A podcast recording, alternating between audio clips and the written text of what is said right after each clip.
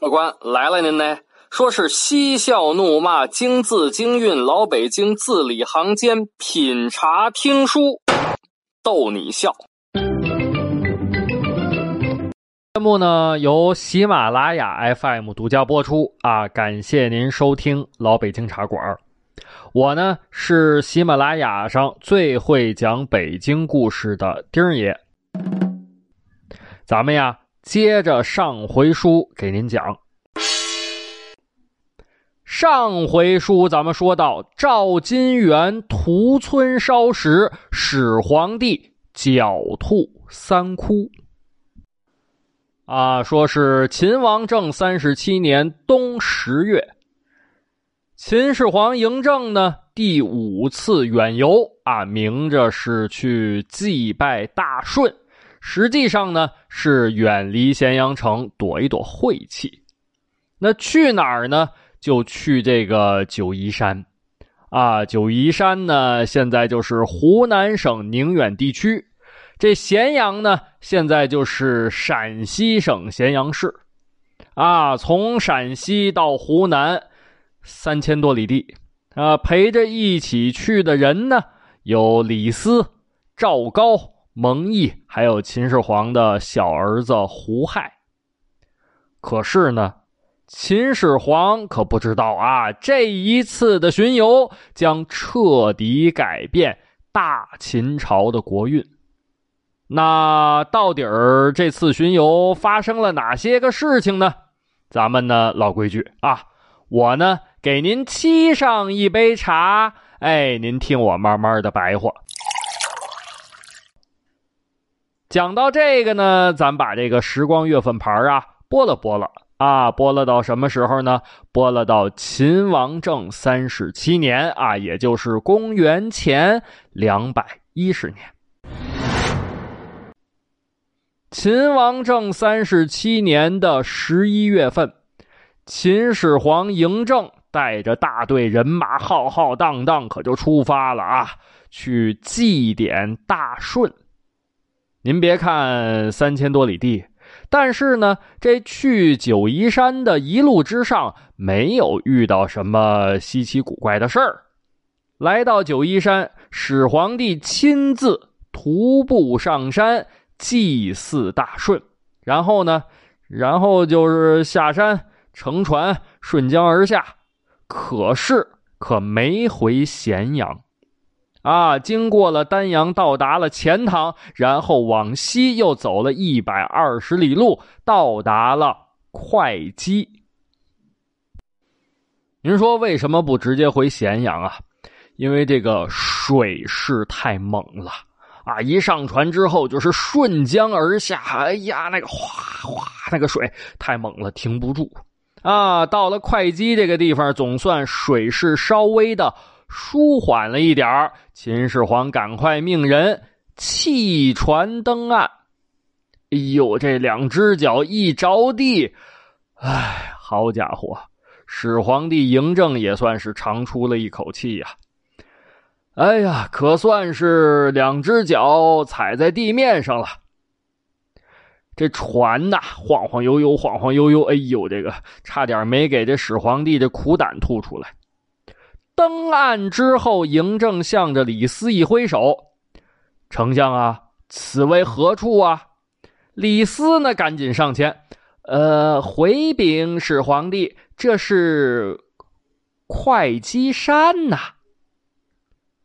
始皇帝一只手背在身后，一只手手捻虚髯。会稽山，会稽山，李斯啊，这可是语学之所在呀。正是这语学是什么意思呢？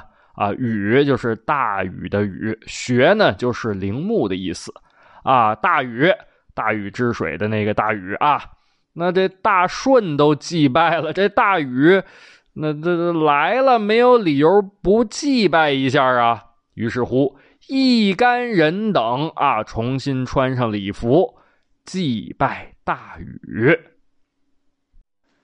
这次祭拜之后啊，始皇帝安排李斯雕刻石碑，记录此事。于是乎呢，李斯啊就将这件事安排人雕刻在石碑之上。我估计啊，我自己个儿估摸啊，这祭祀大舜的时候啊，也雕刻了石碑，但是呢，可能这个年代太久远了啊，石碑呀损毁风化呀，找不着了啊。但是呢，这块祭祀大禹时候的石碑还留存着。其实呢，当我们发现的时候，也是风化的不剩几个字了。但是幸好啊，还有其他的史料记载，才把这个历史事件能真实的还原个七七八八。现在呢，这块石碑还可以看得到，而且呢，非常有价值啊，无论是书法价值还是历史价值。所以呢，书法界和历史学界将这块石碑称呼为李斯碑。啊，要说起这个李斯呢，其实咱还得多叨叨几句。本来呀，这李斯是楚国人啊，年轻的时候呢，就是个掌管文书的小吏。啥意思呢？就是一个管记录的公务员啊，也就是副科级吧。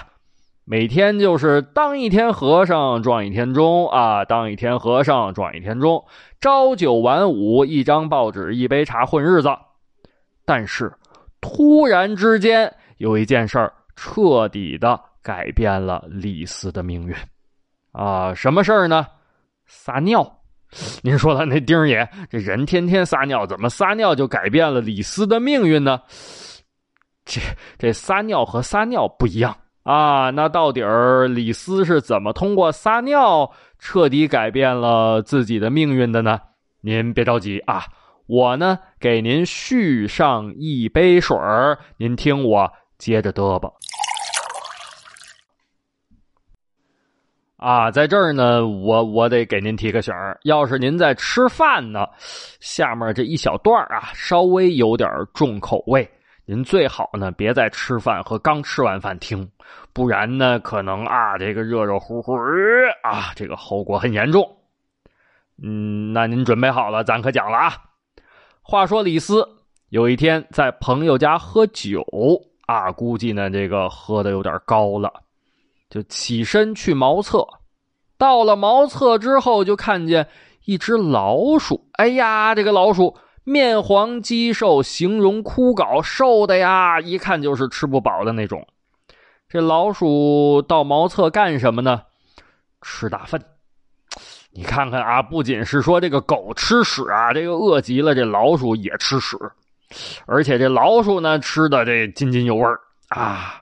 当然李斯尿急呀，解开腰带，脱下裤子，哗！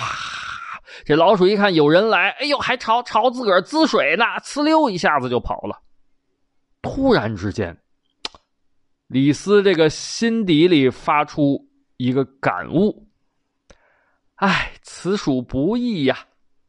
啊，就是说叹息一声，这老鼠啊，也真不容易活着哈，被逼的都来这儿吃大粪了。这件事儿一直在李斯的心里头留了个影子啊。过了没几天，李斯呢陪着亭长到粮仓清点粮食啊，这个吱扭哐哐啊，打开这个粮仓的大门，怎么好几只大老鼠啊？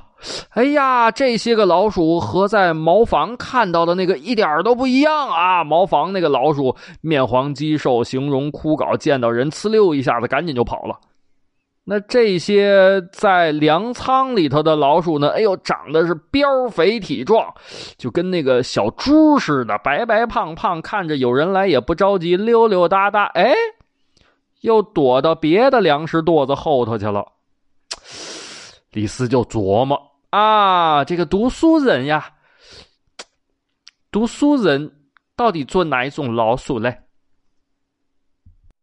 所以咱这个穷酸书生是吧，他遇到点事儿就好琢磨啊。李斯心里头想，同样是老鼠啊，怎么人生和命运就这么不一样呢？这个人啊和这个老鼠他是一个道理。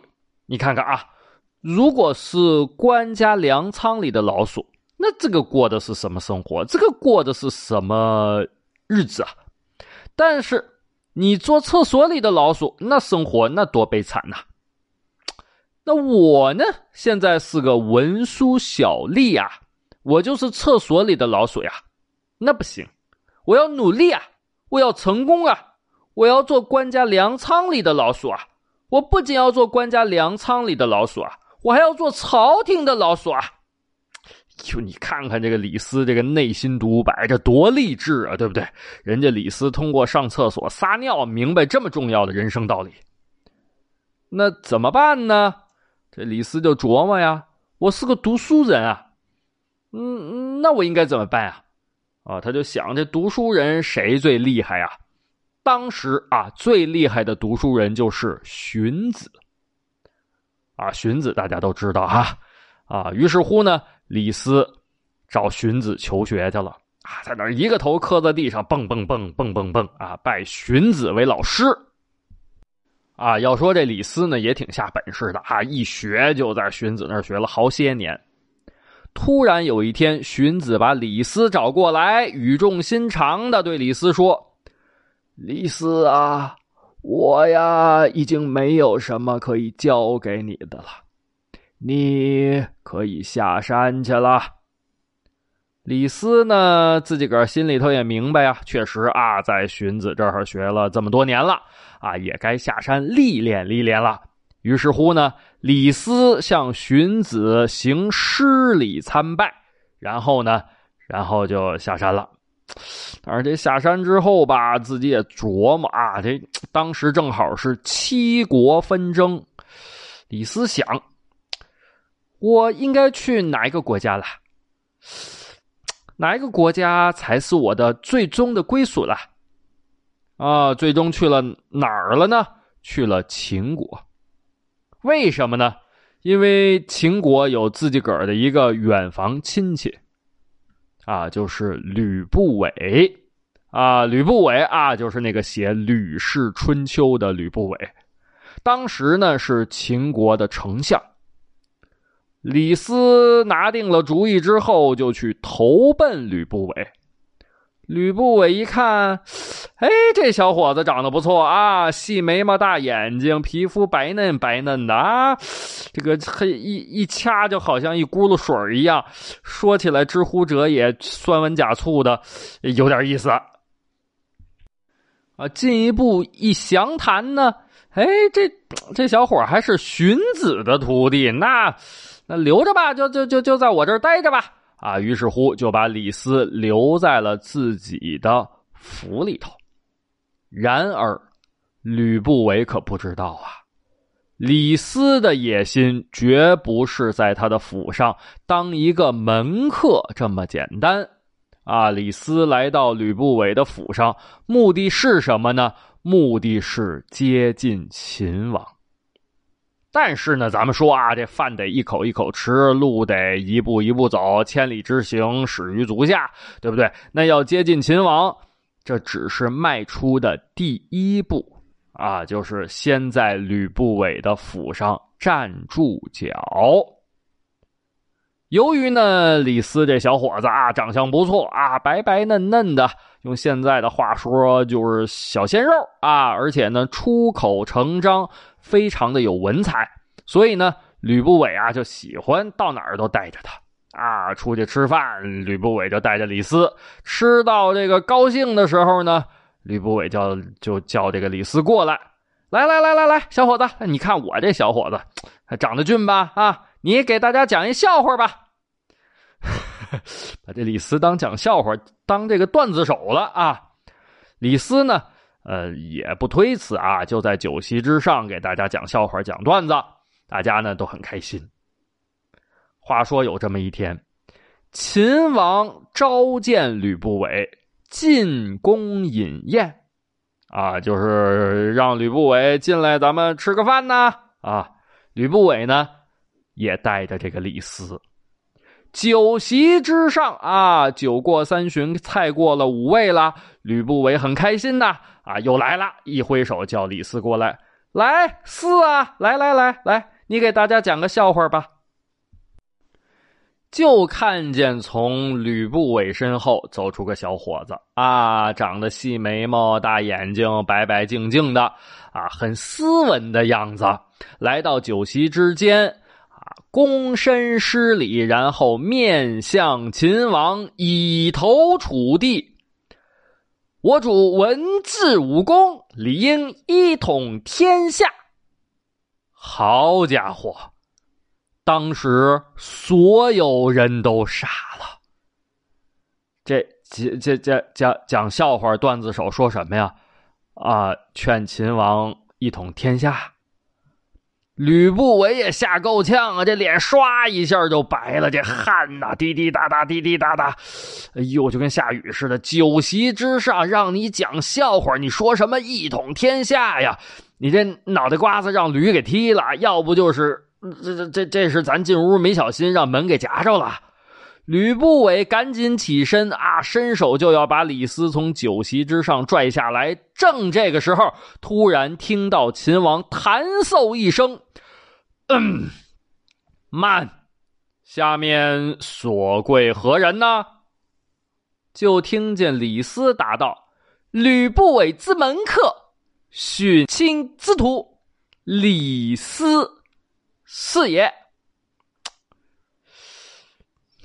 秦王差点没笑出声来啊！小小门客，岂敢口出狂言？要说这李斯啊，也不知道怎么这时候那么大胆子啊！当，说出了一大套啊！说的什么呢？啊，大概其这个意思就是，秦穆公当年虽然强大，但是没能统一中国。为什么呢？原因有二。第一，当时周天子势力强大，威望正盛，不容易推翻。第二呢，诸侯纷争，可与秦抗衡者甚多。但是穆公之后连年纷争，周天子及诸侯损伤严重，现在唯有秦国最为强大，是一统天下、建立大业的最佳时机。哎呀，这个周围的人都很紧张啊！这什么玩意儿？这人说什么呢？好好喝酒，这要掉脑袋呀！这个，就听见李斯接着说了：如果秦王出兵，扫平六国如弹指耳。啥意思啊？就是说，秦王，您现在要是出兵扫平六国这事儿，就跟打个响指，哎，就那么容易。你看看，2000年前李斯可就说了啊，打个响指就能统一天下。2000年后复仇者联盟里头灭霸才学会这一招。你看咱这中华文化多超前呀！秦王一听仰天长啸，哈哈哈哈哈哈。此言甚善。什么意思啊？小 Z 说的好啊，说到我心坎儿里了，这话说的靠谱好听。宴会结束之后，吕不韦呢回家了，李斯呢没让回去啊。为什么没让回去呢？秦王封李斯为长史，并且呢给安排了馆驿。啥意思？就是说从现在开始，李斯啊，你就升官了啊，你这个职务啊叫长史，公家呢给你安排宿舍了，这宿舍就是馆驿。但是啊，这个长史啊是个虚职啊，没有实际权力，相当于什么呢？就相当于参谋幕僚的意思啊。那您问了，说这李斯又是怎么从长史发展为丞相的呢？由于这个时间的关系啊，咱们今儿个就讲不了了。没关系，别着急，咱们下一集接着这个给您往下讲，您来啊。